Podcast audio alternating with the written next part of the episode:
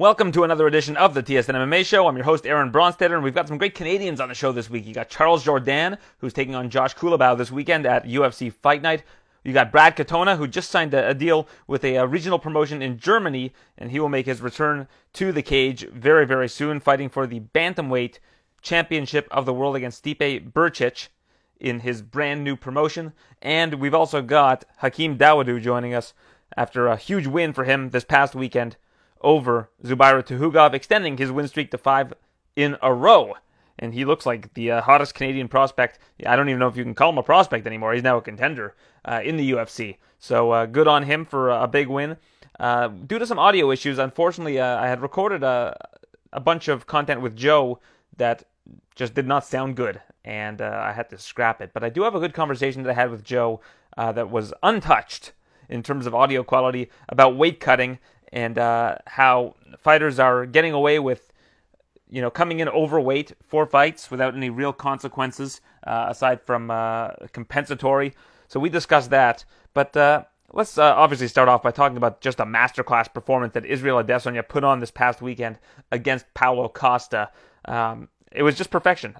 You know, you cannot have a better performance than that in a title shot at the highest level of MMA.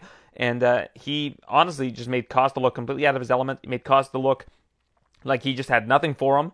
And you could just see the confidence level of Paulo Costa just get drained out of his system uh, just by by the second. As that fight went on, he just got less and less confident and more and more flummoxed with what you do against Israel Adesanya. And uh, it was it was interesting to see Paulo Costa like that, man, because Paulo Costa is not the type of fighter that uh, seems to get phased by much, but uh, Israel was is just another animal. I mean, Israel was uh, just the completely dominant. There's really no other way to put it, and that's why I'm at a loss for words. His his performance was a masterclass. You just do not get better than that. Now the question is, what's next for Israel Adesanya? And uh, again, I spoke to Joe, but uh, because of the audio issues, I'll I'll try to let you know what is on my mind. Uh, unfortunately, we aren't able to get Joe's vantage point on this, but I think that the best thing he can do next is fight Jan Blachowicz. I think that that's the fight that makes the most sense for him. I just don't see what he gets out of fighting Jared Cannonier should Cannonier end up uh, defeating Robert Whitaker. Now, I know he'll get some momentum from that, but if I'm the UFC and I'm trying to build a superstar, I want to build my next big star, and Israel's well on his way to becoming the next big star of the UFC. I think you have you the uh, the best thing you can do is is put get try to get another belt on him. And if he loses to Jan Blachowicz, which is very possible, Jan Blachowicz we'll talk about very soon as opposed you know the, the new light heavyweight champion of the world and how he was able to defeat Dominick Reyes in in such spectacular fashion. But if Israel is able to beat him and become a two division champion, then you set up a, a super fight with Jon Jones. It's like now you're talking about just a big, big, big fight, big money fight, big promotional fight these guys have been at each other on Twitter for the last couple days, nonstop, and uh, it seems like that's a fight that's going to happen at some point in time. But uh, I think that if you can take Israel and get get him to that next level at light heavyweight as well, and uh, you know I hate to do this to Jan Blachowicz because Jan Blachowicz is an excellent fighter, but it seems like he is the, you know the most wanted man in the UFC. Everybody wants to crack at him because they think that he's a, a champion that's going to be beatable. And whether or not he is, we'll we'll find out. But I mean, the Jan Blachowicz we saw this past Saturday is not going to be an easy out. Uh, that was a, an incredible performance against Dominick Reyes, who I think a lot of people had anointed, uh, myself included to an extent, as you know this being the Reyes era coming up in the light heavyweight division. Not so, as Jan Blachowicz hits him with that crazy body kick that you could just see the bruising immediately on Dominick Reyes. And Reyes, I don't know, Reyes looked slow. He didn't look like he had come in to the to the fight in the same shape that he had in the past. I don't know if maybe because he performed so well against Jon Jones, he thought this would be a layup, uh, but far from it. It was, uh, in fact, a, a, shot that ended up getting blocked into the stands, if we're going to put it into basketball terms, because Jan Blachowicz is uh, he's your new champion, and he did it with relative ease against uh, somebody who was a, a three to one favorite in that fight. So you got to hand it to Jan Blachowicz. But going back to Israel, I think that the, the best case scenario for him in terms of promotional would be to face Jan Błachowicz next. Now, he does want to fight again by the end of the year. Jan Błachowicz is about to have his first child and uh, says that he wants to come back in March of 2021. That seems like a long time for Israel to wait, knowing uh, how anxious he is to get back in there. So maybe you do the Cannonier fight, and then, you know, should he beat Cannonier, you, you try to stage a super fight between him and Jan. But that being said, I mean, we're starting to get a bit of a backlog in the light heavyweight division. You got Glover Teixeira and Thiago Santos coming up. That's been rescheduled, I think, twice now. Uh, but now they're going to be facing off, and uh, that's an incredible fight. Thiago Santos, is the last person to beat Jan Błachowicz, so that that would be a natural match if you're able to get that together. If if if Thiago Santos beats Glover, and I don't think that that's going to be an easy task. In fact, I think Glover's going to win that fight, um, but we will see. Uh, and then you also have a reported matchup against uh, Alexander Rakic and Yuri Prochazka, and that's uh, a fight that I think sh- should have some implications for the division as well. So we've got a lot of uh, you know no shortage of challengers that are starting to come about in the light heavyweight division. So we're gonna have to see how that goes. But I mean, the UFC is a promotion at its core. You know, you, you do want to make the, the fights that are fair for the divisions, but you also, first and foremost, want to make money. I mean, that's why the UFC does so well is they give you the fans the fights that they think are the biggest fights that can be made, and uh, they've almost always been able to do that. In fact, they're trying to bring Conor McGregor back uh, after some public posturing between him and the boss, and we'll talk about that a little bit later as well. But uh, for Israel, I think that this is uh, an opportunity for him to grow his star even more. I mean, you know, I had mentioned to Dana White that I thought his stock was down going into that fight against Romero, and I might have been wrong, or coming off that fight against Romero, rather. I might have been wrong about that. You look at the numbers for this event, uh, according to Mike Coppinger of The Athletic, apparently this event did 700,000 worldwide buys, which is a, a very strong number for a, a fight card like that. And if that's the case, I, I, think the UFC should be very pleased with that number. But uh, in addition to that, you also see the embedded numbers, and they were particularly high. And it's quite clear that Israel is starting to really ascend in popularity, and uh, that the Romero fight, as much as people were complaining about it after the fact, may not have had a, a negative impact on his stock. I, I think he, it could have done wonders for his stock had he finished Romero in that fight, but uh, now he goes out and has this kind of a performance, and his star has nowhere to go but up. it, it is soaring right now. So, uh, you know, good on him. His stock is like the Zoom stock in the uh, during this coronavirus era. It's just it's going through the roof. That's not an endorsement to buy Zoom stock, by the way. I don't know anything about the stock market, so if you're if you're looking for stock market advice, I'm not your guy.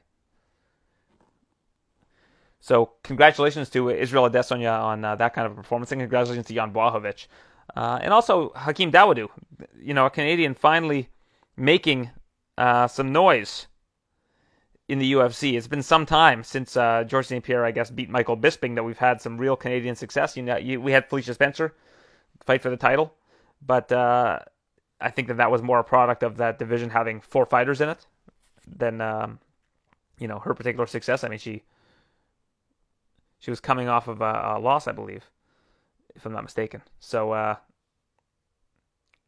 we'll. Uh, sorry, she wasn't coming off of a loss. She was the cyborg fight. Yeah, sorry, she's coming off a win. She she had come back and won her next fight. Pardon me, against uh, uh, what was what was the name of? Uh, I'm trying to remember. I can't remember who she beat in order to get that shot. It's uh, I'm drawing a blank. I can picture her, but I, I'm bad with names sometimes. So you'll have to pardon me on this on this one. Uh, great performance by Hakeem Dawodu against Zubaira Tukhugov, and you feel for the guy. You know he travels to Abu Dhabi. His opponent weighs in 30 minutes into the weigh-in window. is is four pounds overweight. You know you can't you, you hate to see that because you know that they could have put in more effort into cutting that weight and could have put more of a toll on their body, and instead decided to take the easy way out. And uh, you know, he, he, obviously he gets a, a share of Zubaira's uh, purse, and I'm sure he's happy about that, and I'm sure he's happy to walk away with a win. But you're risking your standing whenever you get into a situation like that. And I'll talk to Joe a little bit later about this. I don't think it's fair that they kind of back a lot of these fighters into a corner to take a fight against an overweight opponent. We'll we'll talk about some remedies for that a little bit later on.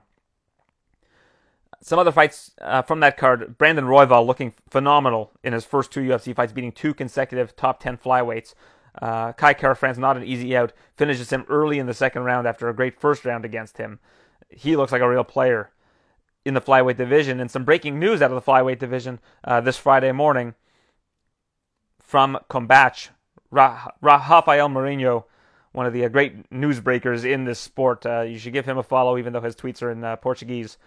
He's always uh, coming at you with some big news, reporting that Cody Garbrandt is out of UFC 255, and the flyweight championship bout will be Deiveson Figueiredo against Alex Perez, and Perez was supposed to face Brandon Moreno on that card. I'm surprised they went with Perez rather than Moreno, uh, Moreno rather. See, I'm getting Rafael Moreno and Brandon Moreno confused. And it happens. But uh, I think that they.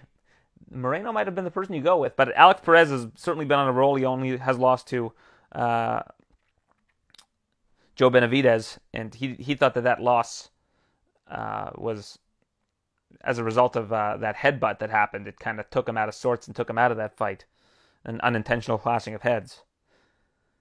So let's see how that goes. That's going to be an interesting title fight. Alex Perez, a very underrated fighter in the division. Some other uh, fights on the card. We saw Diego Sanchez lose uh, in pretty dominant fashion to Jake Matthews. The uh, successful debut of Juan Espino. And uh, his opponent, Jeff Hughes, uh, according to MMA Fighting this morning, has been released from the UFC, as has Khadis Ibragimov, who lost on the card as well. So some uh, some news coming out of that particular card, and uh, we'll we'll talk about the next weekend's card uh, at the end of the show after some interviews. As I mentioned earlier, some guests on the show: Hakeem Dawodu, Brad Katona, Charles Jordan. Looking forward to speaking to all of them. And uh, some audio issues with the uh, Brad Katona interview, salvageable, but you'll have to excuse how that sounds as well. So just a, a, bevy of audio issues, and that comes with the territory. We're working from home, doing the best we can, but uh, you know, I don't have a studio here, so at least an audio studio. So, uh, you know, we have to roll with the punches, just like uh, they do in the sport on a weekly basis. Conor McGregor in the news once more, and I thought it was interesting that he uh, he tweeted what he did, which was you know direct messages between him and Dana White regarding Diego Sanchez, and put himself into the news when uh, Israel Adesanya is fighting for the title and they're under the same management umbrella. But uh, I'll, uh, you know, it could be coincidental. I don't know, but you know, I, I feel like that kind of took away from some of Izzy's shine. Although Izzy certainly had enough shine to go around after that event. But Conor McGregor saying that uh, you know he wanted to fight four times this year. He put out uh, direct messages, and Dana called it one of the dirtiest things you can do is putting out private conversations into the public. Uh, you know, it's hard to disagree with that particular statement. You know, if, if you're having private messages with someone, you, the expectation is that it's pretty much off the record unless otherwise disclosed. So now we look at uh, Conor McGregor saying he wanted to do a charity sparring match with Dustin Poirier that would go to charity. Poirier agrees. They've got posters ready and all of this, and we come to learn from the My Mom's Basement podcast hosted by the great Robbie Fox of Barstool Sports uh, Dana White appears on the show and says that they have put out bout agreements, offered bout agreements to both Poirier and Conor McGregor for a rematch, uh, which was six years ago this past week, UFC 178, when uh, Conor McGregor beat Dustin Poirier in the first round at, in uh, the featherweight division different fighters now, but uh, you look at the odds for this. I thought that Poirier was going to open up as a favorite. Honestly, I, I, you know, given how good Poirier has gotten since that fight, but now that line opened at minus 175 for McGregor. Come back on Poirier plus 150. It's now moved all the way up to minus 220 for McGregor. Come back on Poirier plus 185. Uh, I mean, that's pretty spectacular value in my opinion on Dustin Poirier in that fight. I think that the Poirier we see now versus the Poirier we saw then are just night and day. Not that McGregor hasn't improved since then either, but um, it's just uh, calling it like I see it. So we'll, we'll see how that all plays out. But um, very interesting times for uh, Conor McGregor and uh, Dana White also dropped a little nugget on the uh, that that same podcast that they were looking to have Conor and Khabib co-host the uh, reboot of the Ultimate Fighter, not co-host, but be co- uh, coach against one another rather on the reboot of the Ultimate Fighter, and apparently it was in the works. And after what Conor was saying, and you know, Khabib kind of ba- you know backed out on it, wasn't happy with how Conor was conducting himself. I don't. I was surprised nobody asked him that at the media availability for Khabib. Um, you know, I was recording it, so I, I didn't uh, have the technology available to ask questions. I would have certainly asked that. Although every time Conor came up with either Gaethje or Khabib, they said, "Well, we're focused on our opponents. We don't want to talk about Conor." Um, you know, uh, rightfully so. Of course, they do have a big fight coming up with one another. Uh, one question that was asked, and I want to discuss this because I tweeted out a video of Khabib taking exception to a reporter asking him about um, you know, how he has been feeling uh, after the loss of his father, preparing for this fight. If uh, you know his his feelings and I guess you know uh, and all of that. And it's not a great question. I mean, I, admittedly, and I think that's why I put the video out. Uh, I think that uh, there are better, there are more creative ways to ask that question where you're not basically saying, "How does it feel to have lost your father?" I mean, that's not obviously we know how it feels to lose a parent if you've lost a parent or even if you haven't lost a parent, you can imagine what it would be like to lose a parent. Um, and I, you know, I, I, didn't put this out there to make that reporter look bad or anything. More so that uh, it's just a question that you kind of know the answer to it already. It's it's not really a question you need to ask. It's a question you can ask. I, I don't have any issues with the question being asked one time. And I mean, Khabib said everybody that's been interviewing me keeps asking me this. Of course, my you know it's terrible that I lost my father, and I, you know, I you know, how would you feel if you lost your father? And that's, I think, a very respect respectable answer. I, you know, I, I don't think that he needs to keep getting asked about it, but I don't know if that reporter heard the other interviews with him. I, you know, maybe it, it was the first time it was asked during that virtual media day. I don't really have a problem with a reporter asking that question. I just don't think it's a great question. So, I mean, that that's my. I'll leave it at that. It ended up being uh, turning into people taking shots at the MMA media in quotes, lumping everybody into this one big pool of uh, everybody's the same. Everybody's the MMA media and journalism sucks and all of this. And I don't stand for that. I think that's ridiculous. I think that people need to, you know, if you don't if you don't like the way that people ask questions or that you don't like the way that things are covered, just stop stop go just watch the fights. You don't need to consume our it's not it's not a right for you to con- consume our uh, our coverage.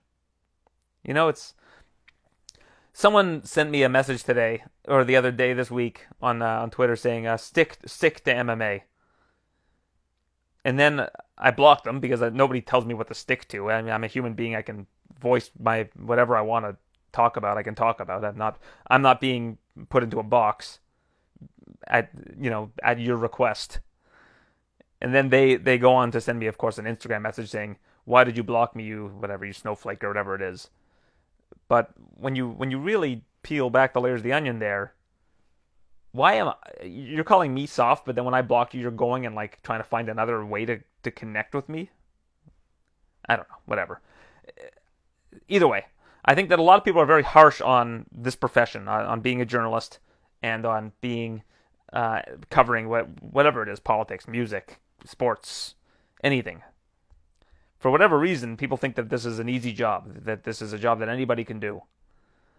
And when questions like that are asked to Khabib, sure, I mean, anybody can come up with that question, absolutely. But one question does not a profession make.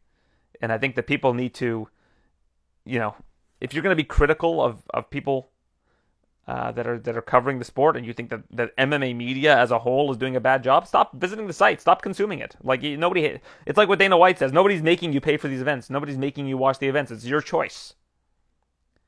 So you can you can, and again, we're open to criticism. It's fine.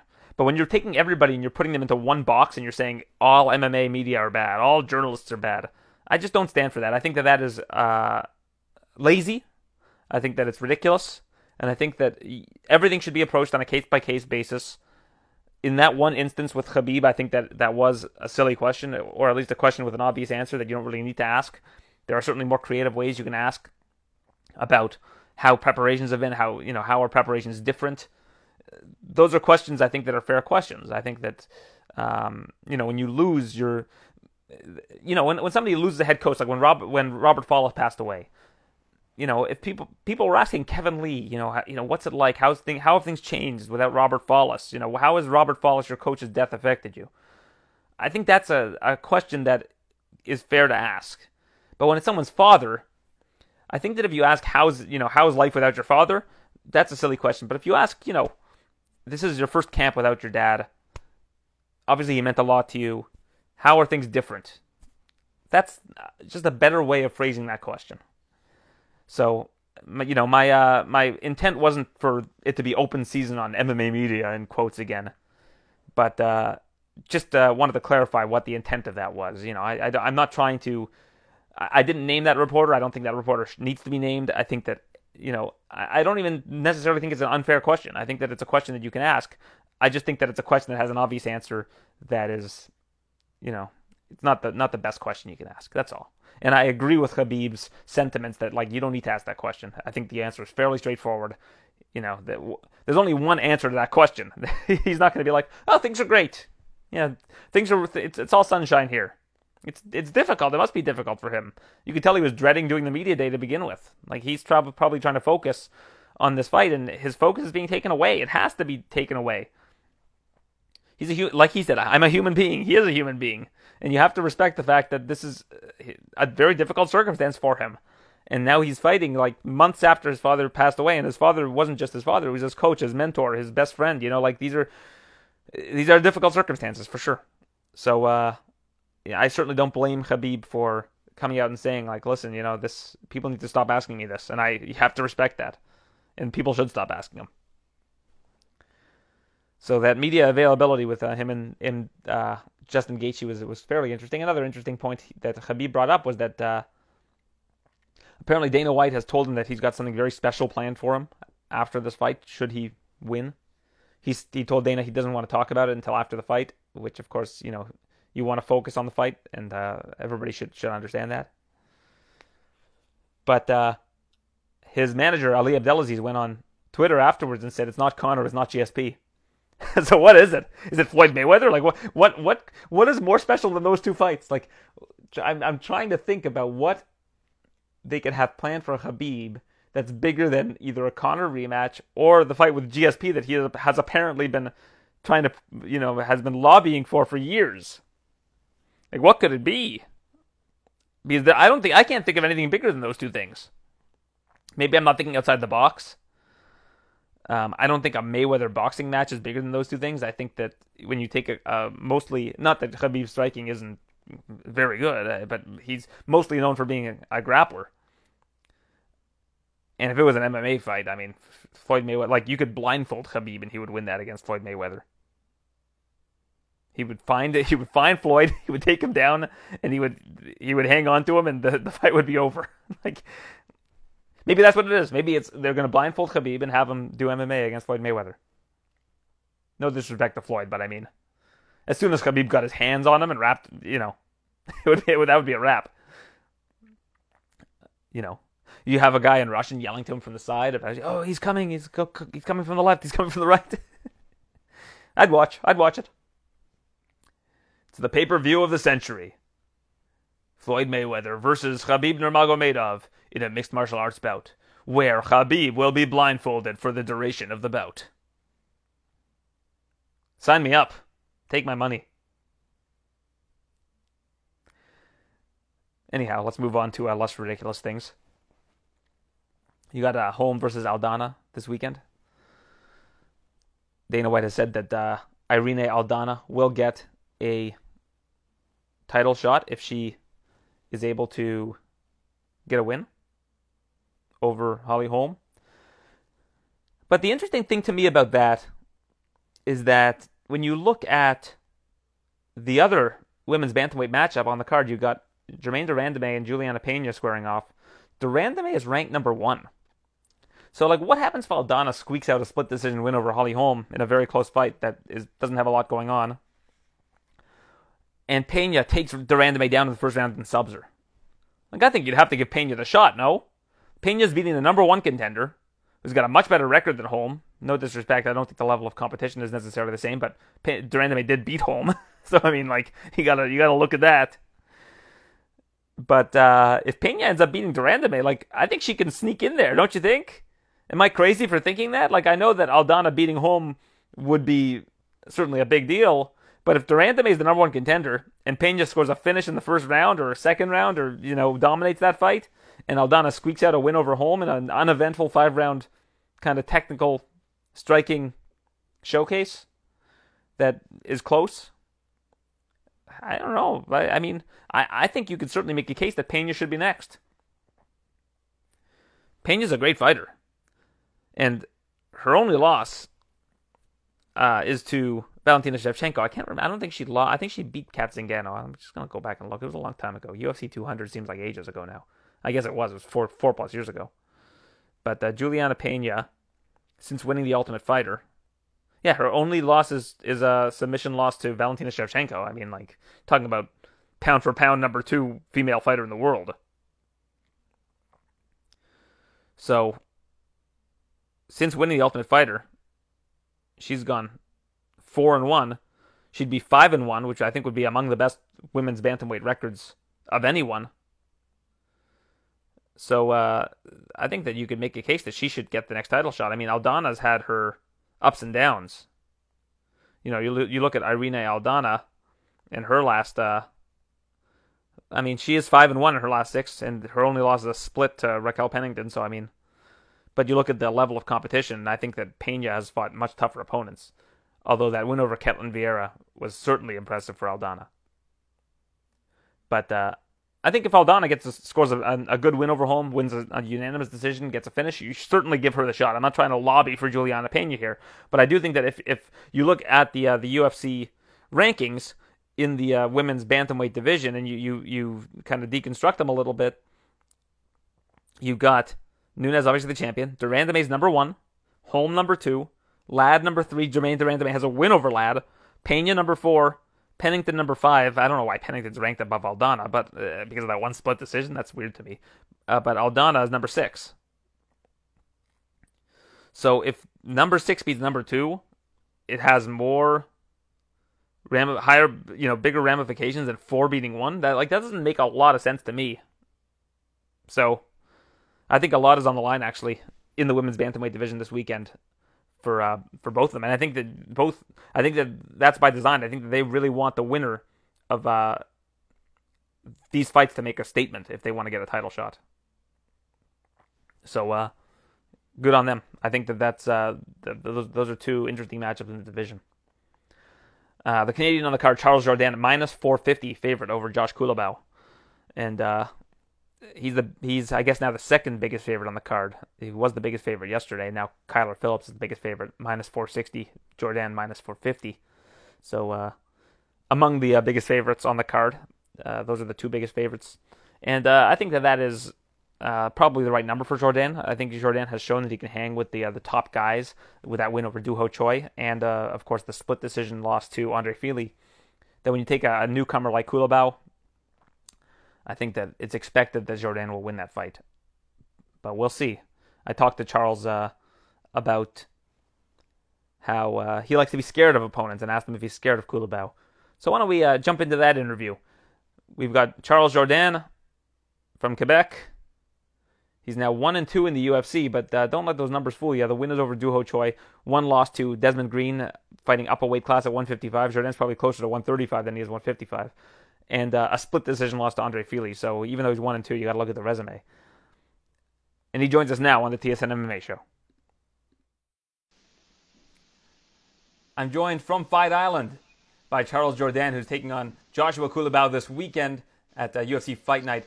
I want to ask you first about Israel Adesanya against Paulo Costa.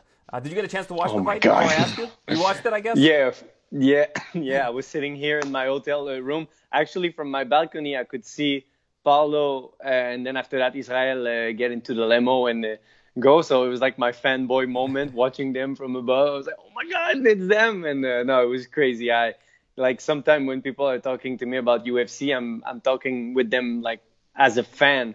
And now I realize, hey, I'm in the UFC too. But of course, I'm not that caliber of fighter yet. But yeah, it's something crazy. Well, Israel says the same thing, so he, you can probably relate to him on that level. But uh, when you see a performance like that, does that inspire you as a fighter, seeing oh, such perfection? Yeah, like like you said, the word uh, the word is perfection. He didn't got hit once by one of the biggest brawler. Was smart, and uh, you know, Izzy's always talking about that no damage, uh, no damage, and aiming for uh, performances of the night instead of fight of the night. He said fight of the night are dumb, and I was like, man, he's right. And why it took me so much time to to realize this. And uh, yeah having izzy as a champion is something great for any up and coming fighter. So when you take that mentality into this fight does that mean you're going to be a little bit more uh, measured when it comes to your attack? Calculated yeah. That that's the word that's the word uh, we use during the camp. Because uh, most of the time when i'm losing like grappling exchanges that cost me fights like i never got out fought out strike i only got uh, taken down then got up. But yeah, when you get taken down, they give the round to your opponent. So I need to be less wild, like controlled aggression, we call it. And uh, yeah, it's all about control. And uh, but I need to stay myself. Like if I'm fighting like someone else, I'm gonna lose that Charles from flamboyant who got into the UFC. So I have to be careful with that. So yeah, it's gonna be a. I'm gonna measure myself, but of course I need to be. I need to be me. One thing you always tell me about yourself is that you like to fight against someone who you're scared of, somebody who yep. keep kind of keeps you up at night. You're almost a five to one favorite in this fight against Joshua Culibao. Does Joshua Culibao scare you? No, no, he doesn't. Uh, I'm actually it's the first time I get more experience than the guy I'm fighting. I never fought someone who has less experience than me in my whole professional career. I, I think once, like in my first, second fight, I was one and zero, and the guy was zero zero. But after that, I always fought guys who had ton of experience and fought uh, other fighters that were more dangerous than me. So I was always scared of that. But seeing his resume, who he beat and uh, who I've faced and how I faced them, like, of course I lost to Fili, but it was a decision. It was a very close fight. Dropped him in the first. So I, I proved. I no, I didn't prove, but I, I shown that I, I belong like in the top 25. Maybe I wouldn't say top 15, uh, not at all. But uh, yeah, top 25 in the UFC. So when they gave me that name, I was like, all right, it's okay. I'll take it. Uh, I like that. I like the, the, this matchup. And uh, yeah, the of course I was a little disappointed because it's not someone that's well known. But uh, yeah, I'll I'll take one fight uh, at a time. I'll win this match and then I'll go on uh, on to the other ones. So this is kind of a complex question, but does it scare you that you're not scared of this guy? I mean, you like to enter a fight with that mentality, and instead yeah. you almost have to convince yourself that this is going to be a closer fight than maybe the odds makers believe it's going to be. Yeah, but uh, uh, yeah, the, it's not normal that I'm not scared, but the closer we'll get to the fight, the more I'll get those, uh, you know, some butterflies. Like I, I, saw him in the lobby, and I was like, oh my god, okay. And, and then uh, one thing I realized when I, I got his name and I was watching his tape, I was like, okay, maybe he's not he's not Choi or Fili's caliber, but this guy made it to the UFC. So adds up to him. Like there's no bad fighters in the UFC. And no, we don't care about the underdogs or this or that. Everybody comes to fight, so I need to be prepared for that. So what I'm most scared of is uh, underperforming, and uh, so the, I got the the the the, the, the old scary thing it's still there but not uh, i'm not scared of the inv- individual i'm more scared of having a bad performance but once i get into this cage all those thoughts are going to be gone it's kill or be killed and i'm i'm coming to heat and kill after your fight with Fili, when they were announcing the scorecards, you had a look on your face yeah. of being perplexed when you got one of the scorecards, and then you spoke yes, to Fili afterwards. What did you say to Fili? Uh, I told him uh, experience matter like yeah, I always hear people say, "Oh, experience this, experience that," and I was like, "Nah, experience. You you know, you're just two guys fighting." And Fili adapted to everything I threw during this fight, and uh, I was throwing leg kicks. Uh, I I beat the shit out of his forearm with my my left kick, which is my favorite weapon, and he was switching stance, attacking me with different attack. He was very smart and uh, that's where and then he said been here done that. And i was like yeah you're right. Like you you you're always fighting crazy guy at team alpha male. Plus you have 15 fights in the ufc so experience uh, I, I told him like experience it showed in our fight. But then looking back at the fight considering the knock knockdown in the first the fact that i outstruck him I, and when i got down in the second round i got up like in two seconds. I got down and then i got back up so and they gave him that round. So watching the fight again, I, mm, people I, like when I was watching on the internet, Instagram, and everything, people were saying, "Oh, kid got robbed," and they said, "I me in my head right after the fight, I was like, no, I lost. He took me down, and those takedowns are killers for me. Every time I lost, it's for the same thing. I never got out fought, out skilled, or whatever. I always got taken down when I'm when I'm being dumb and just chasing and just losing myself. So I need to be smarter in my approach now because, of course, Culibao is going to try to take me down. He's out there telling interviewers and this and that, oh, it's going to be a great striking match. Yeah. No, it's not. You're going to turn into a wrestler uh, like like probably in the first two three minutes. I uh, co-host my podcast with Joe Valtellini, the, the uh, color oh, commentator for Glory. Yeah. Oh. And, and, he thought you won the last fight. He's he obviously values leg kicks very much, and he's a big fan of yeah. how you throw the leg kick. so uh, you can take that for what it's worth. Oh my God, that's big. Seriously. No, I, I love uh, Bazooka Joe. Actually, uh, this is off the chart a little bit, but isn't the guy, what's his name, Belal, who just got signed with the UFC? Um, uh, he's fighting Tom Breese like next week. I don't know if you heard about that. I, is he fight, is he a guy affiliated with uh, Bazooka Joe? I don't believe so. He trains out in Edmonton. No? I think with uh, Tanner oh, Okay, my bad, guys. my bad. Okay, yeah. I thought he was from Toronto and uh, he was like a kickboxer and, and, stuff. I was like, oh, maybe he's training with uh, Bazooka Joe. Oh, Sorry, that's Mal- Malcolm Gordon topic. trains with Joe, and I think yeah. Tony Laramie was there recently. Oh shit! Wow. Like if you add the Laramie brothers with some great leg kicks, and uh, oh my God, they're going to be killers, man. Well, I'm, I'm sure Joe would love to have you come to Toronto and train with him, so I, oh, I'll extend yeah, the invitation course. on his behalf. Yeah, thank you. That, that uh, of course, this whole pandemic and everything makes it uh, hard, but of course, uh, there's 100% chance that I'm I'm training under Joe uh, one day or another. Mm-hmm. Well, he's a big fan of your work and especially your leg kicks, and coming from him, that's obviously uh, a big badge of honor since he's the king of the leg kick. Uh, yeah, man. so uh, this past weekend in your division, Hakeem Dawodu, another yes, Canadian, uh, he yeah. performed very well. A very close fight yes, against a very tough guy. But what did you think of, uh, of how he performed? Uh, of course, uh, first round they were calculating each other. They both got clipped with some punches over the ear, so they kind of lose balance. So they were both uh, gun shy.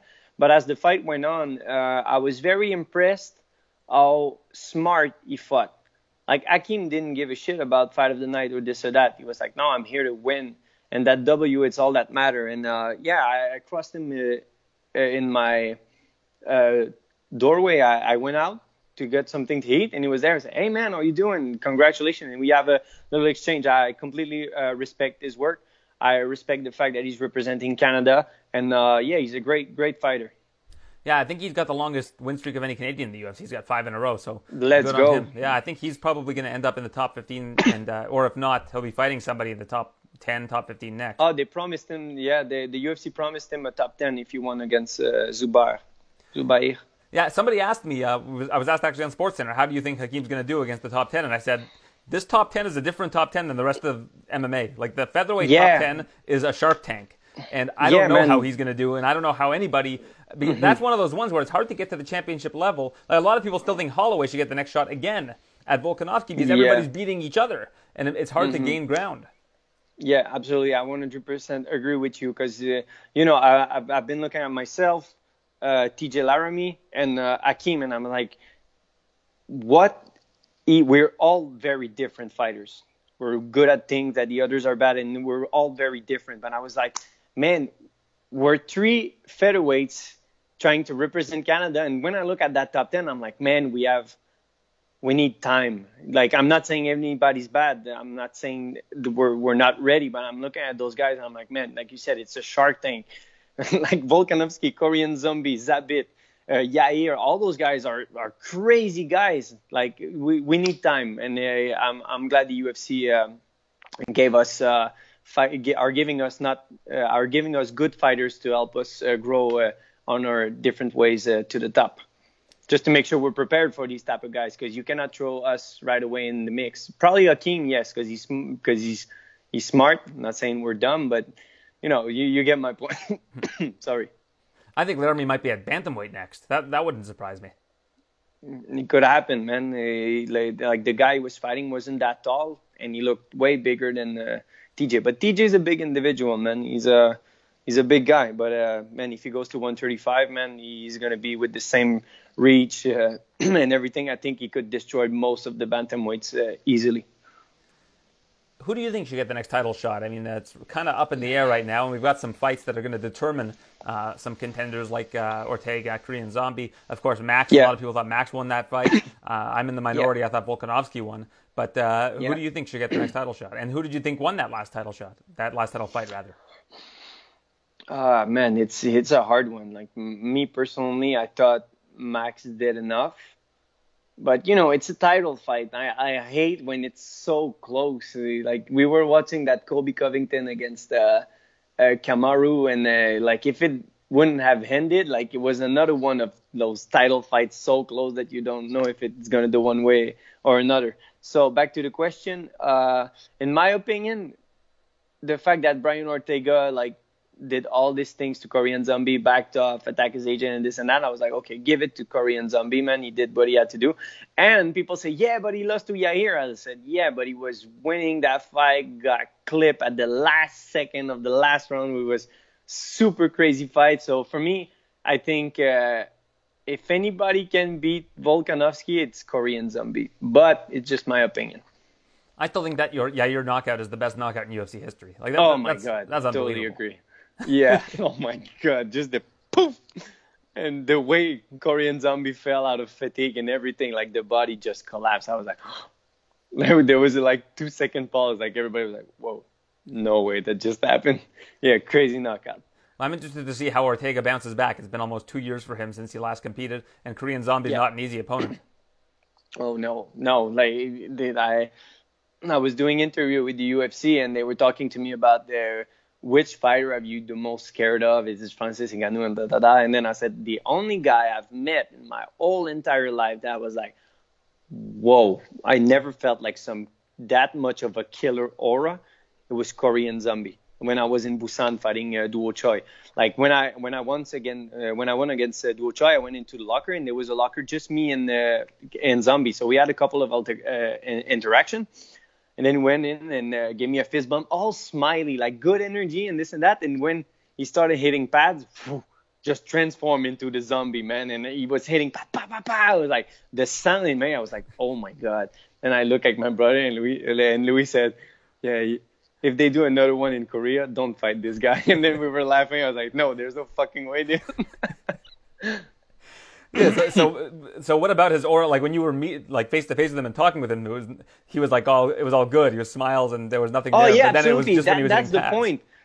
that's the point. Like people who are always like mean faces and this and that. I know it's most of the time it could be a persona, but him like being so ah, la, la, la, talking and th- having this wonderful aura to that game mode and was like, oh my god, the the the the room went from sparkling sunshine and this to a zombie is going to hit someone. I was like, oh, what? And so it was, it was pretty cool. That was a, a good moment of my career. That's something I'll remember for a long time. Well, hopefully another good moment this weekend yourself, uh, Joshua Culibao. Yes, uh, you're a, a, very big favorite, but like, like, you said, you're you're not going to underestimate this man, and uh, I always no, appreciate your time. Not. Thank you very much, Aaron. Always a pleasure. All right, as mentioned earlier in the show, I had a nice conversation with Bazooka Joe Valtellini about weight cutting and uh, why the penalties for cut, for missing weight are not strong enough, and what what can be done about that. So here's that conversation with Joe, where we uh, dive into that subject. One other thing I want to bring up, Joe, is at the end of the fight, Israel Adesanya used his platform to talk about weight cutting. Uh, his his uh, training partner Shane Young uh, obviously had an opponent Ludovit Klein who missed weight. He, he took the fight on short notice and weighed in fi- about four pounds over. And uh, you know his fellow countryman, sort of. I mean, Hakeem Dawodu has a Nigerian ancestry, and I know they're managed by the mm-hmm. same uh, team. They they met each other down there, and uh, they they became friends. And he was upset that. Zubaira Tukhugov also missed weight by four pounds coincidentally both same division and all of that. Uh, now Hakeem won his fight, Shane Young lost his fight. But uh, what what do you think of his point that there should be much steeper penalties for uh, missing weight? No, I, I 100% agree with him. And I mean, I heard Ray Longo uh, mention that it's like steroids. I mean, you're going in with an advantage. Like that's a four or five pound muscle advantage. That's a big difference. And I mean, it lacks professionalism and what I'm seeing, and I think the point that Israel made, which really sticks with me, it's guys are deciding not to cut that last hour or two hours of training because I, I'm going to give up my weight anyways. I'm going to give up the 20, 30%. So I'm just going to stop. And if money isn't an issue for you, you don't really care about 20, 30%. Personally, say I'm making the UFC minimum, which I believe is 12,000 yeah, 12 and 12,000. 12. Mm-hmm. Okay, so if money's not a big issue for me, for me to give up five grand to have an advantage or whatever the percentage is, for me, it's like it's worth it. And I only think the percentage comes off of just the show. Just show, yeah.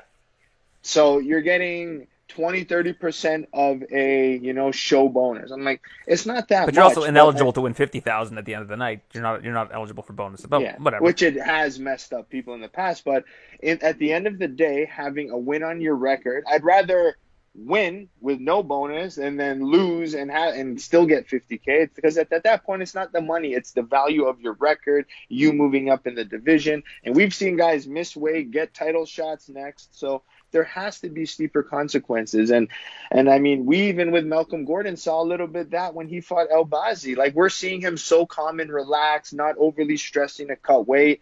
You know he's sitting there not even trying to cut weight. And we're like you're asking for it at 130. You're not even trying. You're not making the 125 limit. Then you didn't even make 130. You fought at 135.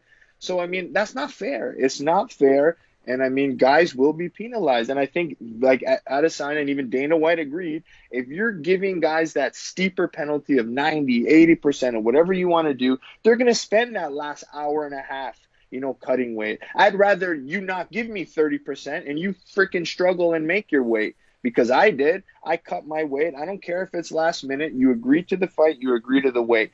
If you're going to accept the fight on last minute notice and you're going to have trouble notice, make them catch weights because it's not fair for the guy who's been training to have to suffer that extra weight for that person not to make weight. I don't agree with it. So yeah, I'm here with Izzy and I, I agree with it. And I think I know Dana White said something along the lines of it's the commission, it's the commission. But you know what? As the leader in the forefront of MMA, they have a monopoly. Like they could do something a little bit more steeper because it does need to change and it's an advantage. If we don't want other fighters to have an advantage, this is where it starts this is where I don't ag- agree with it, and and it's what what Dana White was saying about putting it on the commissions. In my opinion, if you dock people ninety percent of their their pay, or even say it's a loss if you don't make the weight, it's just a straight up loss. You're gonna have people getting hospitalized. You're gonna get people cutting too much weight, and you're gonna get people that are in emergency situations because they're gonna have to do it in order to not have something that is incredibly detrimental to their career. That they're gonna try to push through something that they should not be pushing through. So I, I don't agree with a 90% penalty or anything above the 30%. But I will say that what Dana White can do is if a fighter misses weight, you call off that fight and you give the person that does make the weight their show money. Yeah. You, you tell the other person they're off the card. Maybe you can try to find a late notice of replacement or something along those lines. Someone who's going to move up from 45 to 55 or whatever. You try to find, you try to salvage the fight, but you don't make people fight heavier people with just a 30% penalty because, like you said, that isn't fair. But I also think that if you make the penalties too harsh, you're going to have people trying so desperately to cut weight that they could die. Yeah. So I think that I think that if you are the UFC, the responsible thing to do is you give the person that makes the weight their show money, maybe not show and win, but at least their base show money, and they don't have to take any damage. They don't have to go in there. They don't have to, you know, they've they've made the weight, they've done their job. They've shown up. They've fulfilled their part of their contract. If the opponent doesn't fulfill their part of their contract, if they don't make the weight, you can say to the person, "Hey, uh, do you still want to take this fight?"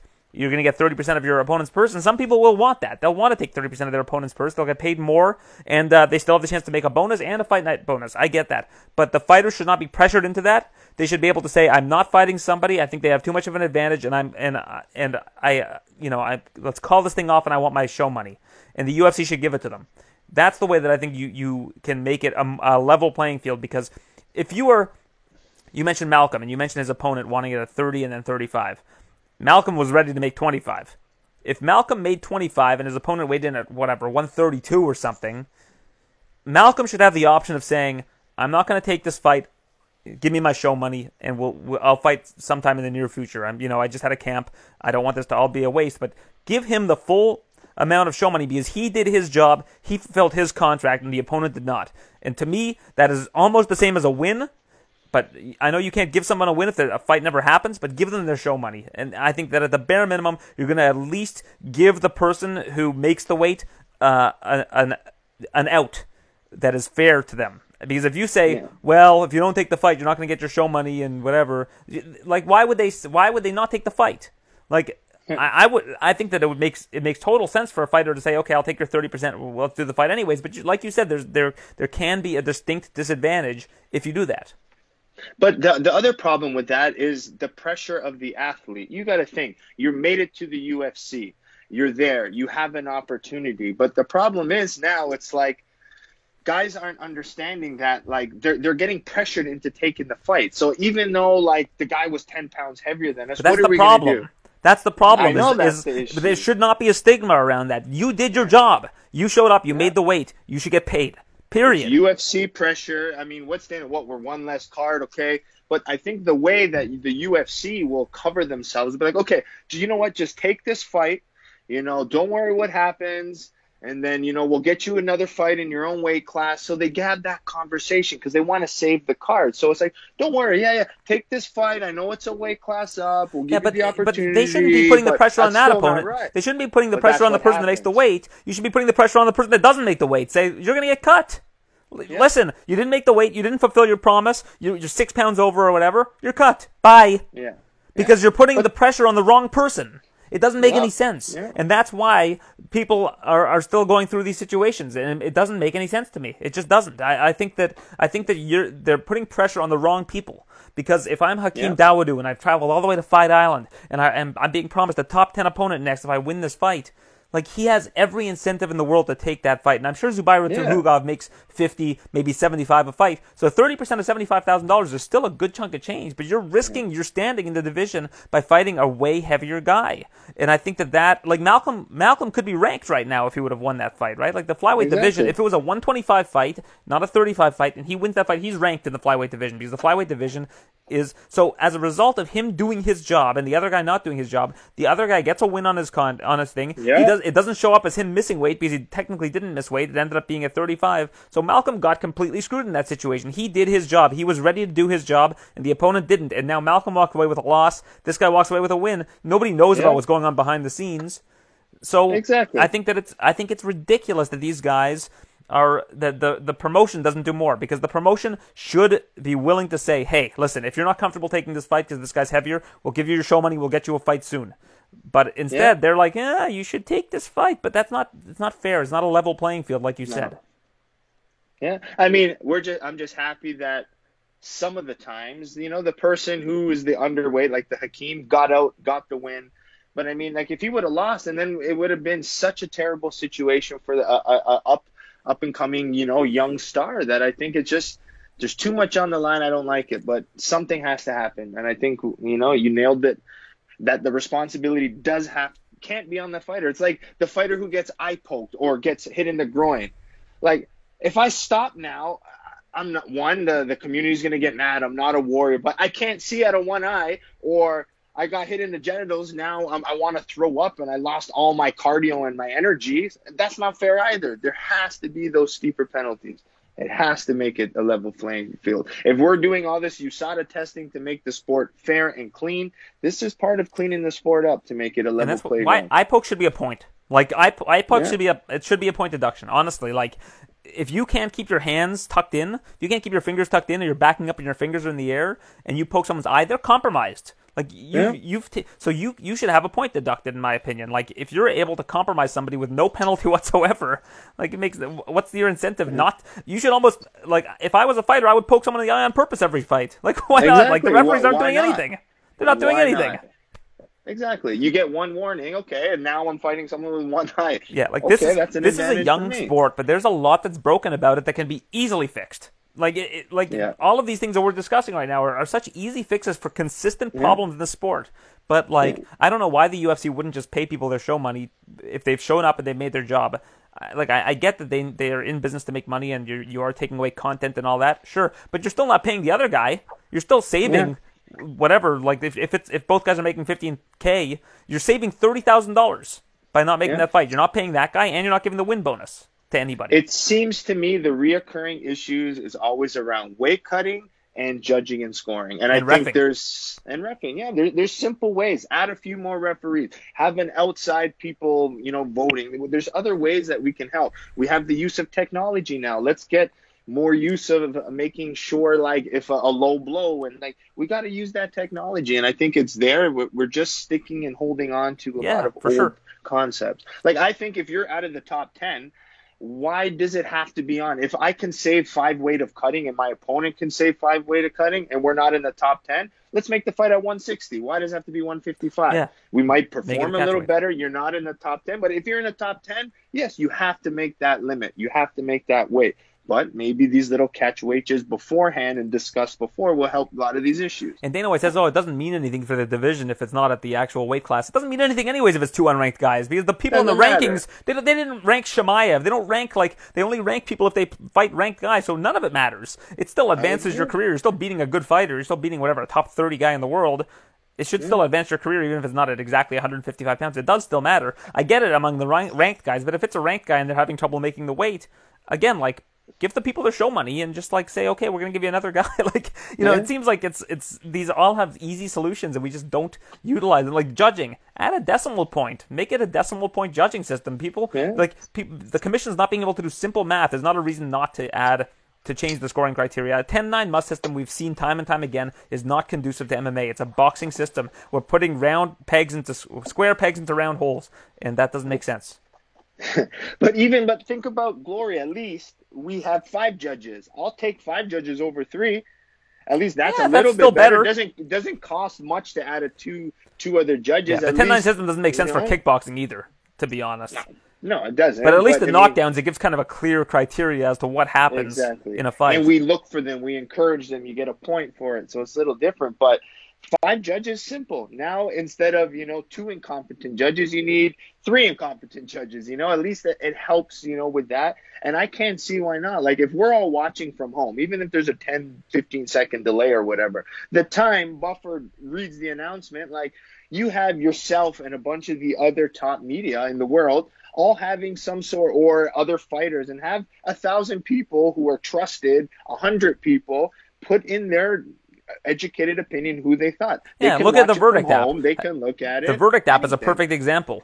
The verdict app, they just, they have basically a worldwide scorecard. So everybody who watches a fight is putting in their score, and then they have basically it's like let's say most of the people thought that one guy won a round, and the, and it ends up being like they end up winning like nine point six to whatever nine point four or whatever it is. I don't know the math behind it, but whatever. Like they have it scored that way, and you can look at like who the consensus is for each round across the board. Now, I mean, can hackers get into that and maybe change the trajectory yeah. of a fight? Who knows? But I mean, I, I still think that uh, yeah, I still think that it's uh like that is a better system than what we have right now. Even though I still think it's there's there's obviously loopholes there, but.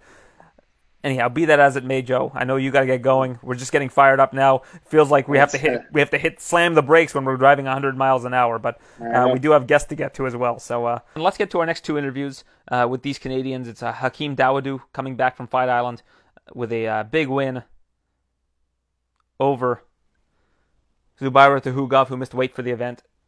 And uh, then after that, you'll hear an interview with Brad Katona. And like I warned you a little bit earlier in the show, uh, the audio levels on this aren't great. So uh, I appreciate you uh, sticking with me, and uh, and hopefully you'll get something out of that interview because it was nice catching up with uh, with Brad Katona with Superman.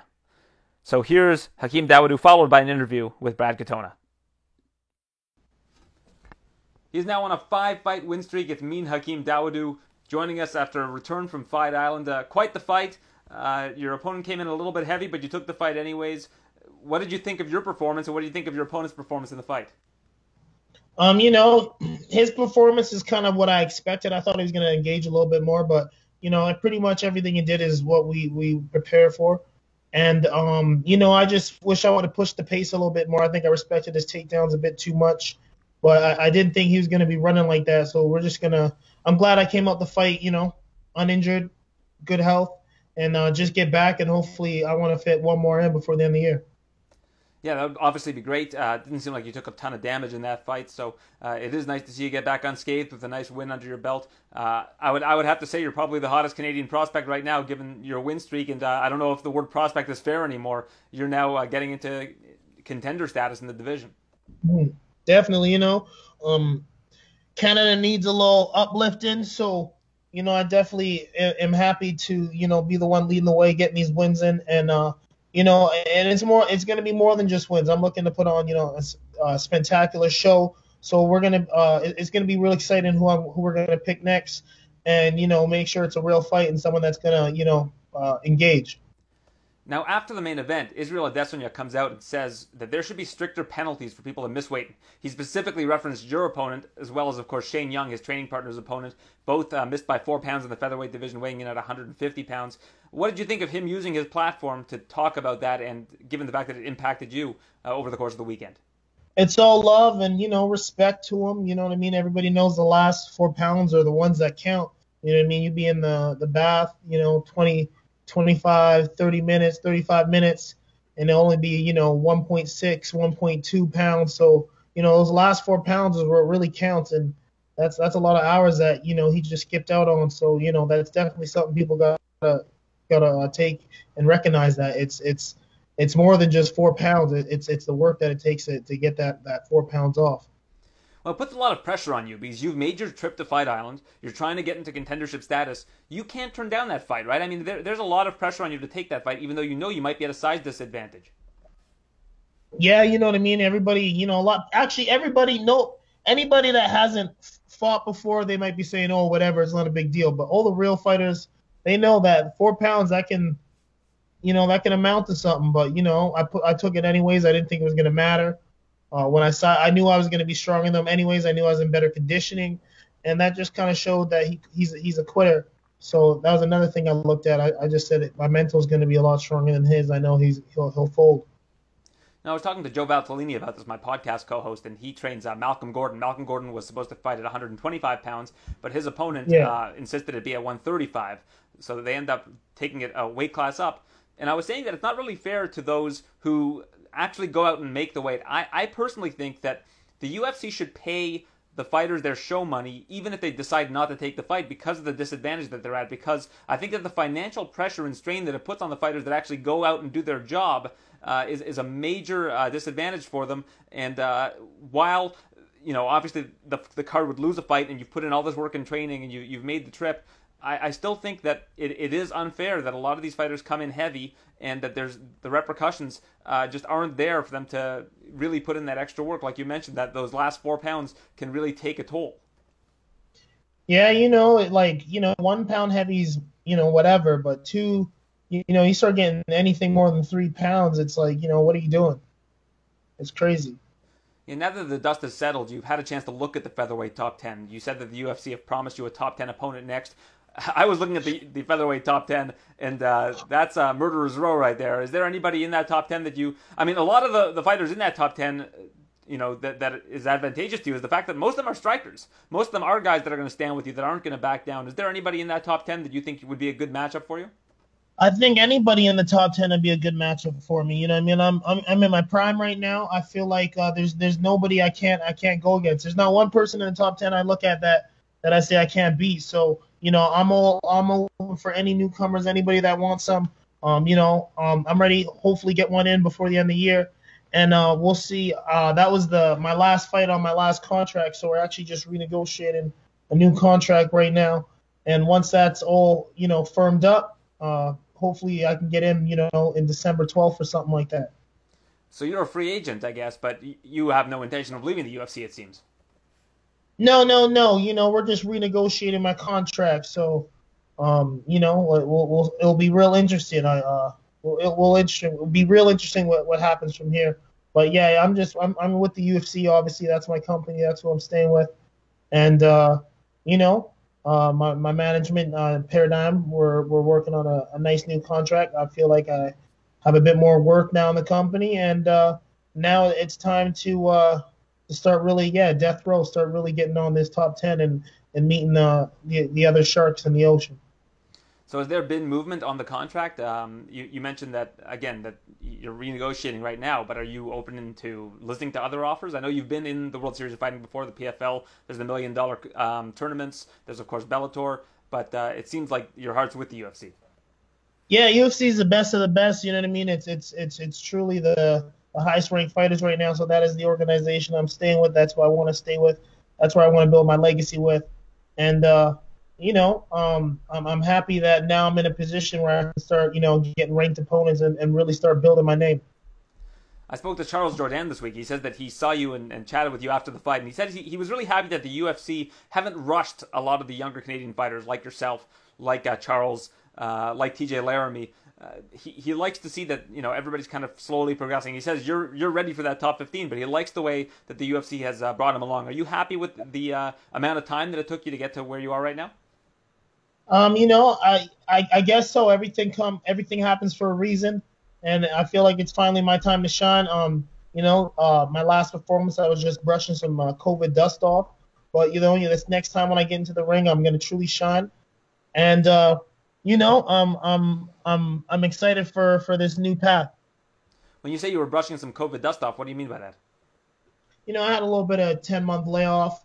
Um, you know, I was all, all the way in Abu Dhabi. It was just, uh, you know, I had a little bit of a slower start than I wanted. You know what I mean? But it's not going to be like that next time.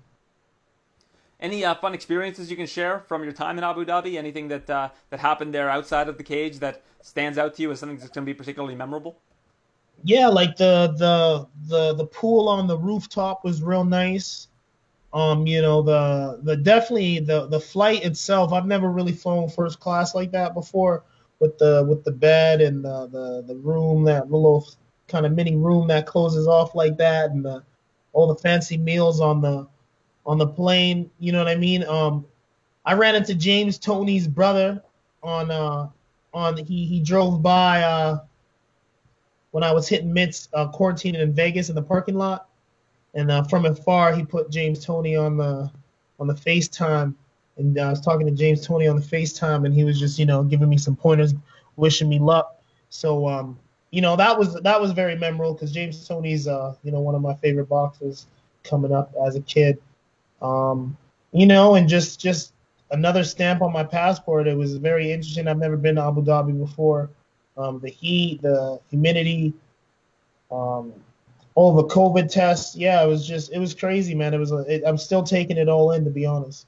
That's such a cool story. So you're out hitting mitts, and a guy drives up and he's like, "Hey, I'm James Toney's brother," and he puts you on the phone with him. That's that's a really yeah. cool story yeah, it was super weird. I didn't believe him. Right, I'm looking at my pad holder like what?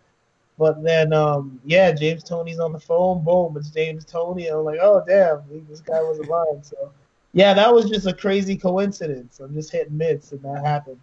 So, yeah, that, that that was that was really dope. That's probably one of my favorite parts of the whole trip. And you uh, you share management with uh, Israel Adesanya. I know you spoke to him uh, a little bit before the event. Did you have a chance to talk to him maybe on the flight home or anything along those lines? Oh yeah, we were talking all throughout before and after. You know, we're all everybody at Paradigm. We're all quite uh, tightly knit. Um, so yeah, I was just I was picking his brain the whole time before and after, and you know, he's a cool guy, really down to earth. It seems like the Nigerian fighters, uh, like yourself, I know today's actually Nigerian Independence Day, um, mm-hmm. have have really made names for themselves. Yourself, Izzy, uh, Sodiq Yusuff. Um, of course, uh, Kamaru Usman. It's it's nice to see that uh, a new country has become a real player in uh, in mixed martial arts. Yeah, definitely, man. Um, there's a rise. You know, we're we're definitely we're good athletes. We're we work hard, good work rate. So you're gonna see probably a lot more Nigerians popping up. It's uh, it's great to see. It's uh, nice to see you get a win uh, against Zubaira Tukhugov. Did you get the chance to talk to Zubaira afterwards? Uh, any any conversation about him missing weight, anything along those lines? I know you had a, a little sidebar with Khabib after the fight. Uh, you mentioned that in your your post fight uh, press conference. Yeah, no, yeah, I was just saying what's up to Khabib, you know what I'm saying? Asking him if he remembers me from, you know, back, back in the day when I fought, you know, one of his other teammates. Um, with Zubaira, uh, the only time I really talked to him was before the fight. He, he came up to me, apologized for for missing weight and all this crazy stuff, saying, I don't even know what he was saying, but he was saying some stuff. And then, uh, you know, after the fight, we didn't really talk. I just, you know, showed my respect and uh, kept it moving most of the conversation with him was in the cage then. The conversation when we were talking in the cage? Yeah, that's that's probably when you spoke to him the most was in the cage. Oh, you know, at at first he was he was bitching about me grabbing his hand or something. He thought I don't even know what he was I don't know what he was trying to say. And then he said I headbutted him. He was trying to like say I headbutted him. I was like, I didn't headbutt like I, I don't know. He was just saying things that were relevant and then, you know, at the end of the fight, I was just trying to get him to engage a little bit. So I could try and catch him with something nice and clean, but he just wasn't taking the bait. So that's why I was, you know, yelling like that. You know, I, it was uh, it was a bit of frustration, but I also was hoping, you know, he'd maybe come in and uh, engage with me and I could finish the show, but he he wasn't willing to take that risk. What did you think about fighting in front of uh, no crowd, in front of an empty arena? Uh, I'm sure during your Muay Thai days you probably fought in front of very small crowds as well, but did that kind of bring you back to your roots? Yeah, that was nothing new, man. I, like honestly, that was just that part's just so irrelevant. You know what I mean? The most important thing is your the fight and your corner and the purse. You know what I mean? So none of that changed. So uh, it was it was I didn't even really notice it to be honest it did impact you when you were in Calgary and the fans were going crazy cheering Hakeem. You were getting a little bit emotional, although you didn't admit it to me the last time I asked you. I don't know if you'll admit it now. You were getting yeah. you were getting a little bit emotional. Did, did that affect you compared to fighting in an empty arena where you can you know, focus solely on, on your opponent? Yeah, I think sometimes maybe too big of a crowd can definitely uh, can uh, get you a little bit distracted, get you more worked up than you need to be. So I think it's vice versa. I think no crowd and boom, you know, it's, it's just it's just about the fight when you see big crowds like that. All right, my sleeping schedule has been all messed. Up I was gonna say it's jet lag. yeah, not even jet lag. Like I'm still on that uh, sleeping schedule I was on out there, so I'm just trying to get back to it. But um, but yeah, it was just it was. Um, I feel like with the with the crowd, you definitely get, if anything, more nervous. You know what I mean? So I actually, I, I, it, it didn't, it was, it doesn't matter to me. I don't mind the no crowd at all. All right, Hakeem, it was a pleasure catching up with you. Uh, congratulations on all your success, five in a row, and uh, we look forward to seeing what's next for you. Hopefully, you get, like you said, get another one in before the end of 2020. Definitely. Thank you very much for having me. I appreciate it.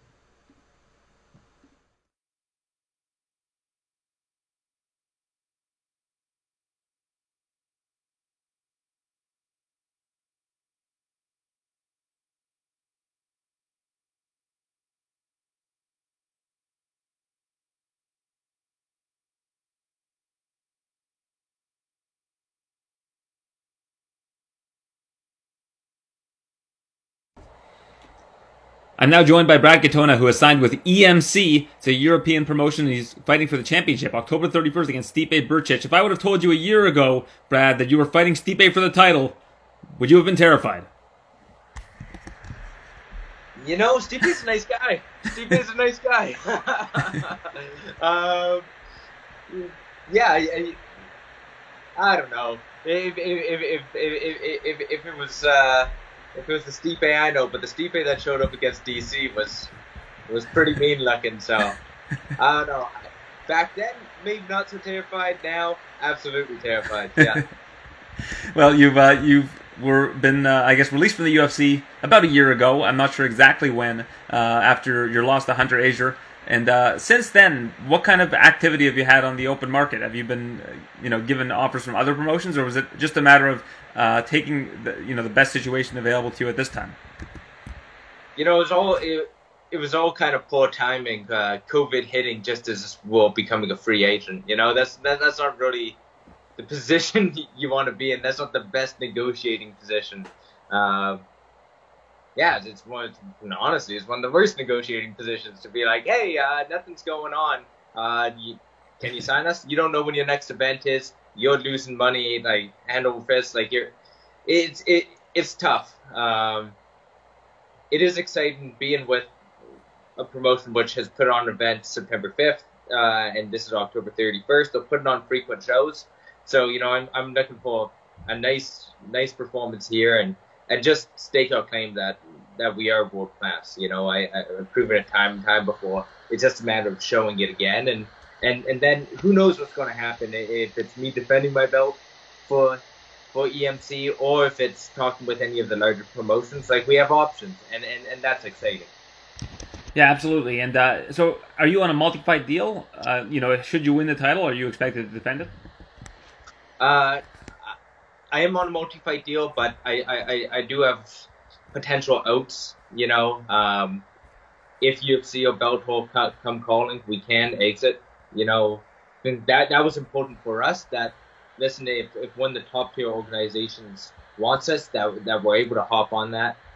With that said, you know, if they don't after this fight, I'll happily defend my title. You know, it, it, it's a non-exclusive deal, so I can fight elsewhere if need be. It's just an overall good deal where, you know, they get me and and and I get fights. You know, so it's uh and big fights too. Like this is a five-round fight for for a nice-looking belt. So I, I'm just looking at uh, keeping the well, getting the momentum building again. You know, it's been it's been a year off. It it's not exactly what anybody wants in their career because I've been healthy most that year too. You know, it's it's one I've been wanting to fight, but unfortunately, circumstances as it is, you know, there's there's people worse off, so it's hard to complain. But you know, I'm just looking forward to like really showing the work I've put in. You know, it's it's been a year of work. It's not like I, uh, quarantine happened. I was like, oh shucks, okay, I'll sit this one out. I I was working hard the entire time, working on improving, not just staying in shape. You know, getting better, and I and I have got better. I just want to show it off. I'm, I'm really excited about that.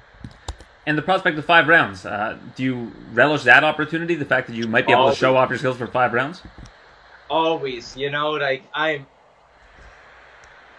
Yeah, like usually with five rounds, the better fighter usually wins. Usually, like I, I'd say always, but but generally the better fighter will win over five rounds. With three rounds, you know, there, there's more athleticism and sprinting, and that can happen. Over five rounds, the most skilled fighter generally wins. You know, and uh, I'm excited. I, I I'm never the one fading in my fights, clinging on to the deer like to the end, ho- hoping that the fight's going to finish. You know, you look at my career, I have a lot of third round, third round finishes. You know, so I'm excited about the five rounds.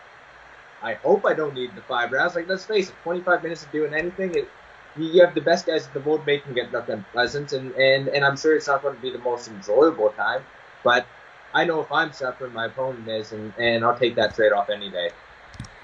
How surprised were you that you got released from the UFC? You won the Ultimate Fighter, the only Canadian to ever win a regular season of the Ultimate Fighter. When you got that call after, I, I guess, with only two losses in the UFC, was that surprising to you? Yeah, yeah, that that was a crappy day. That was a crappy Tuesday. I remember getting that email.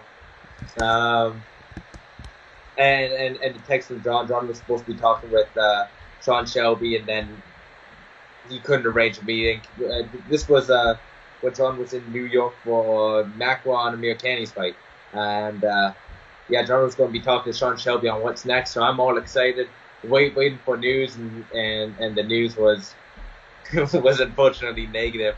Um, yeah, it was it was a surprise.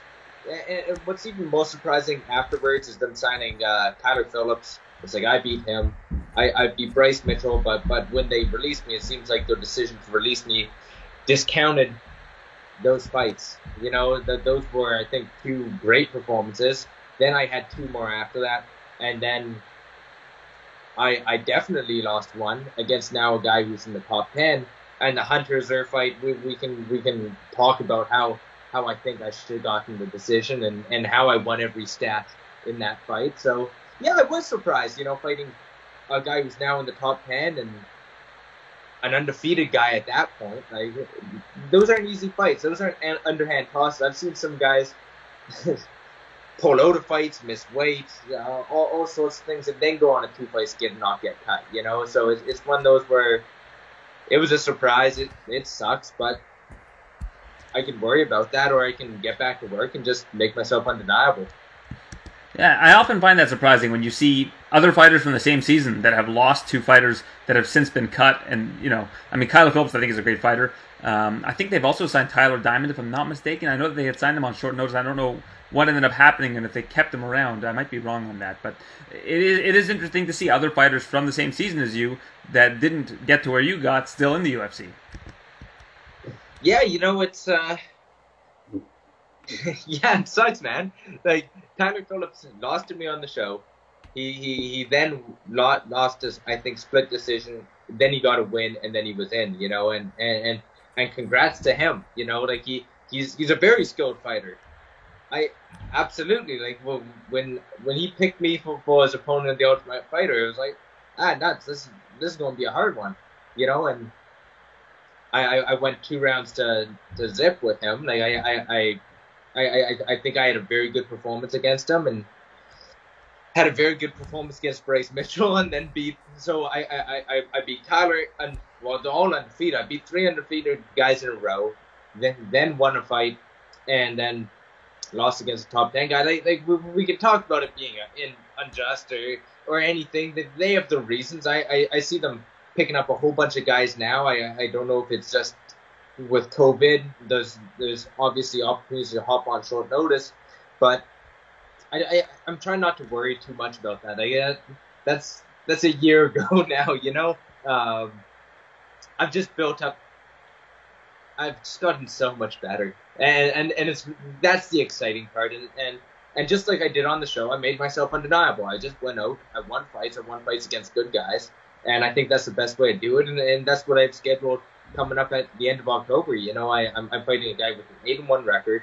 You know, I, it's it's I I could have went out and tried to get an 0 and 0 guy. Half these guys over here have beaten a guy with 0 and 23 or these these these ridiculous records. No, I'm fighting a legit guy. You know, I'm I'm fighting legit talent, and you know, it's it's just I've said this before. I'm just excited. You know, it's it's one of those where it's like I, it's not like motivation needed to be higher in any of my UFC. But its motivation was was maxed out. I I loved being in the UFC. I loved competing against the best, and that's what I'm going to continue to do. What do you know about Stipe Miocic?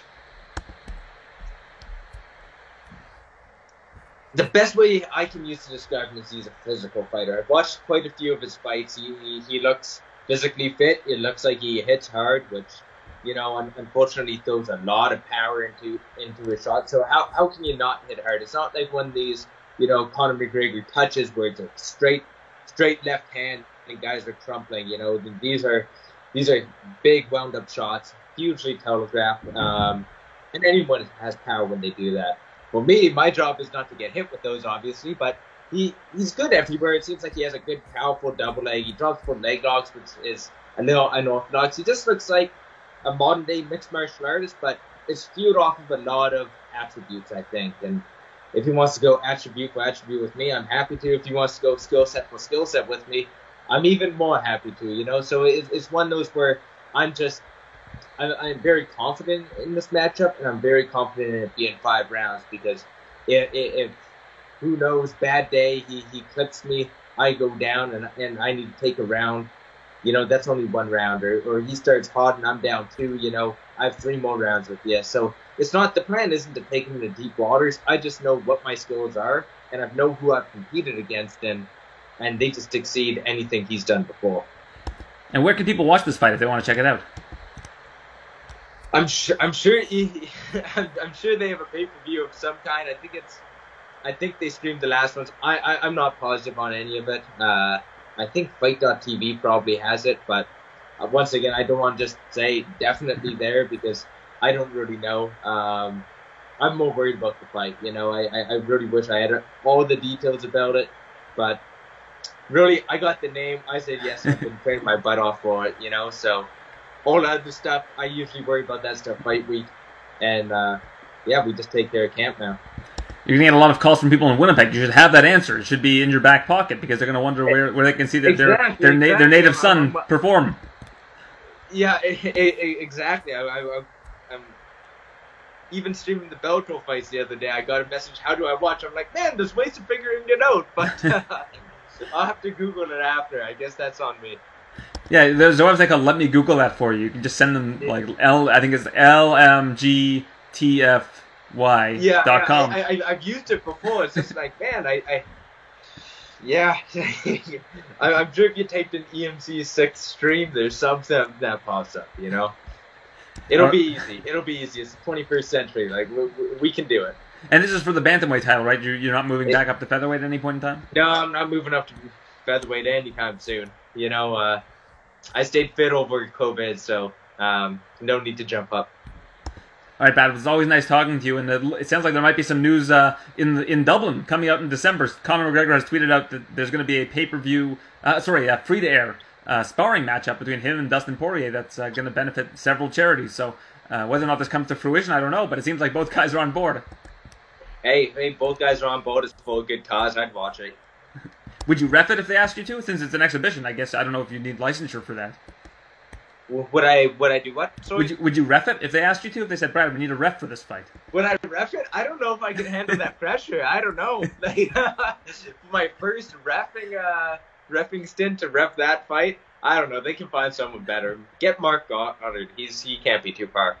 I like how you say, I, I, don't know if I can handle that kind of pressure yet. And at the end of the month, you're doing five rounds with uh, a champion. But uh, yeah, yeah, I mean, at least you know you're good at that. The referee, hey, I hey, get hey, it. Man, if, if you asked me to go do stand up comedy, I'd be like, no way in in, in hell. You know, I, would be way too nervous to do that. So so when you have skills in something, you can put a lot of trust in it. So um, refing that fight, oh man, that'd be that'd be tough. I wouldn't sleep the night before. All right, Brad. Well, I won't put that on you. But uh, best of luck uh, on October 31st. It's yourself, Stipe Miocic's EMC6, and I appreciate your time. I appreciate it. Thanks, Aaron.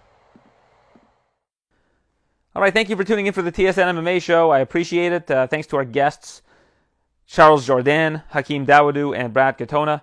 Next week, we'll be joined by KB Bhullar, new Canadian in the UFC, and he's taking on Tom Breese, who will also join us on the show, as well as uh, Cory Sandhagen, who's in the main event against Marlon Moraes. Uh, thanks for tuning in, and uh, look forward to speaking with you next week and recapping UFC Fight Night Holm versus Aldana.